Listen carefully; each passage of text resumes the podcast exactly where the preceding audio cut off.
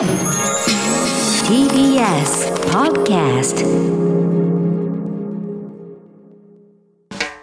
発信型ニュースプロジェクト荻上チキセッションそれでは冒頭から伝えております。中等症患者の入院制限の方針、えーこちらについて新型コロナなど医療問題を取材しています。日経メディカル編集部の加藤裕二さんにお話を伺います。加藤さん、こんにちは。こんにちは。よろしくお願いします。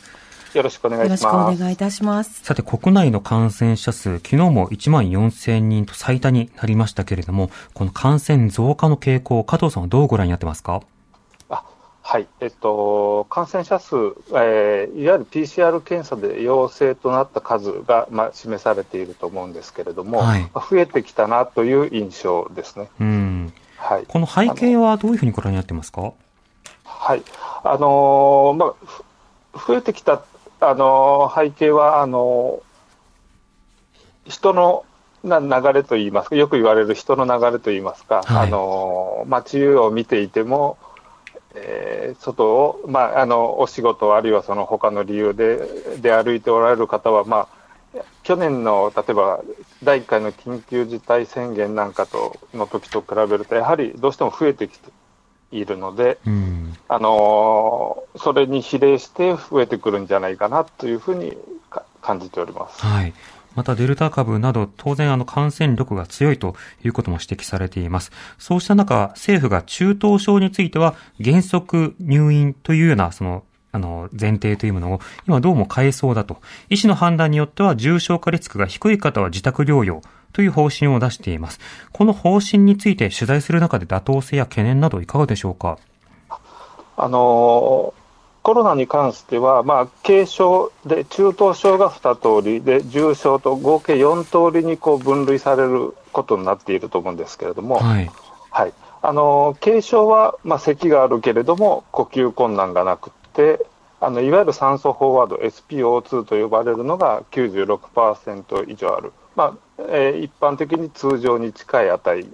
を示している方、で中等症1は呼吸困難があって、肺炎もどうもあるありそうだという方ですね。はい。で SPO2 が少し下がって90パー96%未満、ただし93%よりは高いというので、まあ、ギリギリなんとか大丈夫かなっていう感じの、えー方です。うん。で中等症になると、もう酸素投与が必要になります。いわゆるあの、はいカップのようなものを口につけてあの、えー酸素を、濃度の高い酸素を与えるものですね。はい。はい、で重症度になると、えー集中治療室に入ったり、えっとえーあの喉の奥にこう管を入れて酸素を、まあ、押し込むような、いわゆる人工呼吸器が必要になるわけですけれども、うんあのー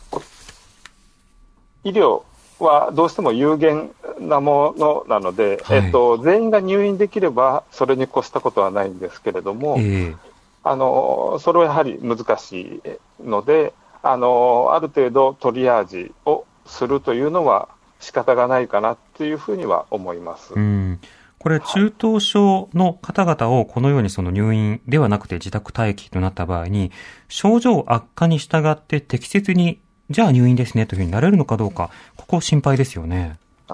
えーその点は確かに非常に心配でして、あの大阪府がこうデータを出されていますけれども、あの第4波と言われる3月から6月中旬ぐらいまでのピークの時は、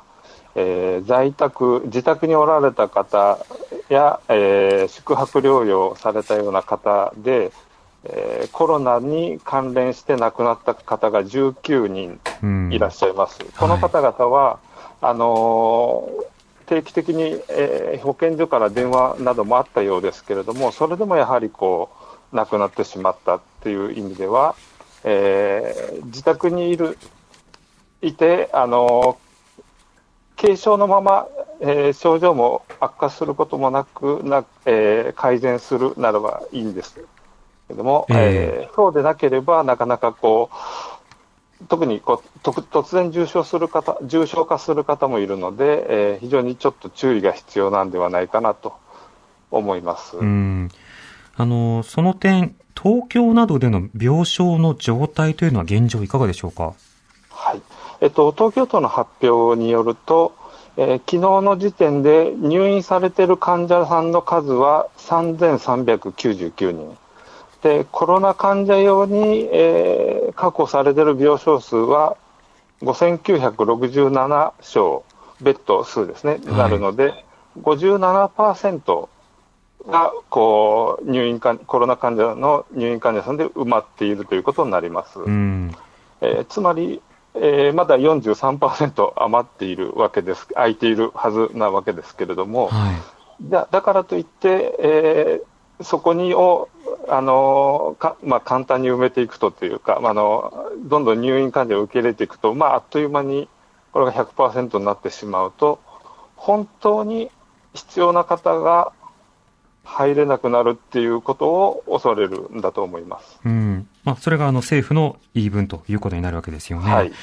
で、これあの、実際に重症化したコロナ患者の方の搬送先が、まあ、決まらない、なかなかその搬送することができないという事例も取り上げられていますが、こちらはいかがでしょうか？はい。あのー、実は救急患者の、えー、搬送先が決まらないというのは、もう以前から、あの、言われている状況でして、はい、あの救急医療というのをどういうふうに我々こう社会安全な安心な社会を維持していく上で救急医療をどう作っていくかというのはずっと問題になっていたわけですけれども、はい、えー、例えば東京で言いますと、えー、救急医療の東京ルールというのがあります。うん、あの救急隊が5つの病院に救急搬送を要請した、もしくは20分程度行き先が決まらない場合に、その指定された医療機関が必ずその患者さんを受け入れるっていうルールですね。はい。はい。で、これは新型コロナにも、えー、適用されることになっていて、うん、えー、この適用ルールあの、東京ルールの適用件数は、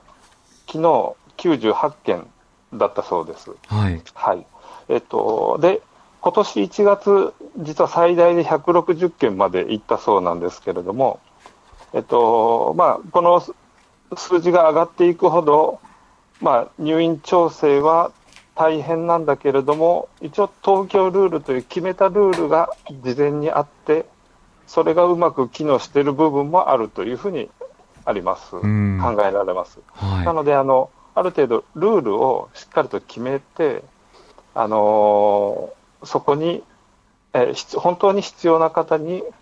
えー、入院ができるような、えー、決め事というのは、えー、東京は少なくとも作っていて、そそれを適用されている方がいるということですね。はい、これ、今日も国会の中でも、では実際に体制が整っているのかと、あの、例えば、あの、必要な方がいらっしゃる、その方にスムーズに入院をするべきだというようなその発想そのものがあるとして、それがそのタイムラグなくしっかりと命を落とすことなく入院措置ができるのか、このあたりの課題についてはいかがでしょうか？あの、実際にはその全ての事例でこううまくいけいくことが、えー、一番理想だと思うんですけれども、はい。えーと、なかなか医療において、えー、明確な基準を決めてこの人ならこう軽症で自宅でこの人は危ないから、えー、入院でっていうクリアカットな基準を決めるのは難しいと思います、うん、えー、そこのあたりはやはりこうドクターのえー、判断をどこかでまあ交えながら、えー、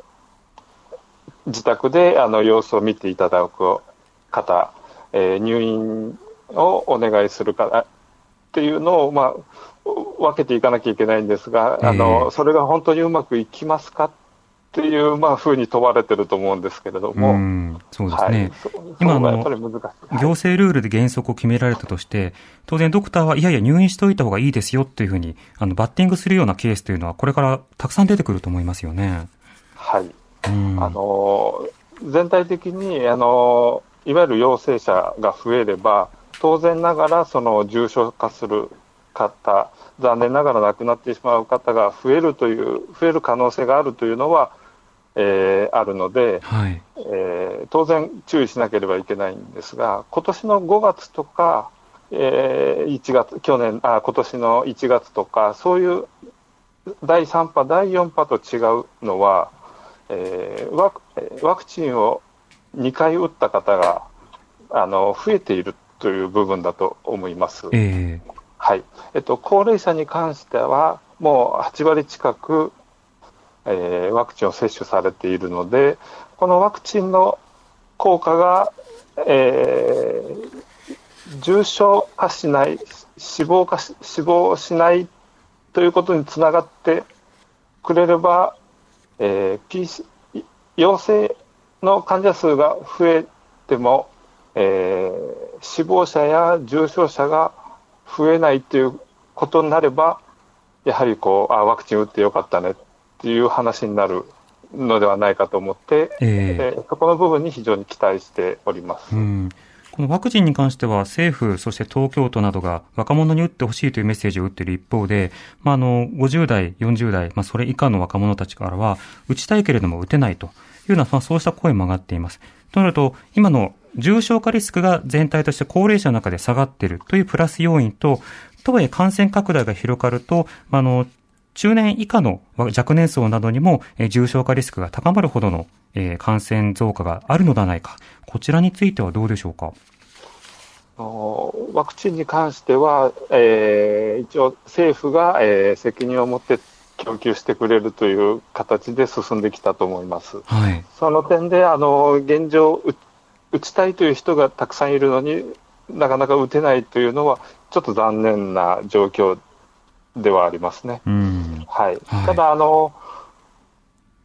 各地にワクチンが配られれば、あのその都度えー予約を入れて接種している方が増えていると思いますので、ええあのまあ、それはひたすら供給されるのを待つしかないとは思うんですうん。けれども、はい。あのしワクチンをぜひ打っていただけるといいなというふうには思ってます。うん。ただそれは今現状待つしかないということで、なかなかその、えーワクチンは打てないけれども医療体制の状況がわからないという、まあ、不安感が高まっている状況ではありますよね。そうですね、あの今、えー多くの人の場合、あの世の中こう、緊急事態宣言と言われても、まあ、普通にこう外を出歩いている方はいるわけですね。はい。なのであの、身近に感じられない方は多いと思うんですけれども、ええーいざかかると、やはりある確率、あ一定の割合で、えー非常に重症化してしまう、えー残念ながら亡くなってしまうこともあるっていうことなので、えーあまりこう、どこか、どこ吹く風ではなくて、自分、はい我がことだと思って、毎日の生活を送ってほしいなっていうふうに思うんですがえ。うん、なるほど。ということは加藤さんは今、とにかくまあ自衛が必要なフェーズだということですか？あのワクチンがこう普及するまでは、やはりある程度の制限は必要なんではないかなというふうに思います。うん。それはそれはあの感染者数が増えれば、えーワクチンを打っていない方に限れば、過去の経験から言っても、感染者数が増えれば、必ず重症者、残念ながら亡くなる方は増えていくっていうことはデータで示されているので、はい。はい、やはりそこは注意が必要じゃないかなというふうに思っています。うん。わかりました。加藤さんありがとうございました。はい、ありがとうあございました。えー日経メディカル編集部の加藤裕二さんにお話を伺いました。いくつか補足をしておきたいと思うんですけれども、あのー今日国会のね、答弁の中でも田村厚労大臣が、今そのベッドの数とかホテルの数は有限なので、有限な中では一定程度のまあトリアージ的な発想、要は必要な人には入院してもらって、そうではない方には自宅待機してもらいましょうということは、まあ、致し方がないではないか、当然ではないかということが繰り返されました。で、これ短期的に見れば、それは正しいかのように見えるかもしれません。なぜならば、ベッドというのは無尽蔵に作れない。と、あえて田村大臣は言ってましたね。そうでしたね。で、ただ、ベッドを無尽蔵に作れとは誰も要求しておらず、キャパシティを増やせということを要求していたわけです。そしてそのキャパシティを増やすということに対して、例えばオリンピックの開催というのは、医療リソースをそこに割し、割くし、ホテルなどのリソースもそこに割くし、場合によってはそのメディアのリソースとかいろんなもののリソースを割くことになるから、人流を増やすということと、それからリソースを割くということと、それからその人々の感情に対して構成感覚を失わせる、あるいは外に出ようという気にさせるなど、いろいろなその、まあ、コロナ対策という観点からマイナス要因があるよということが指摘され続けていたわけですよね。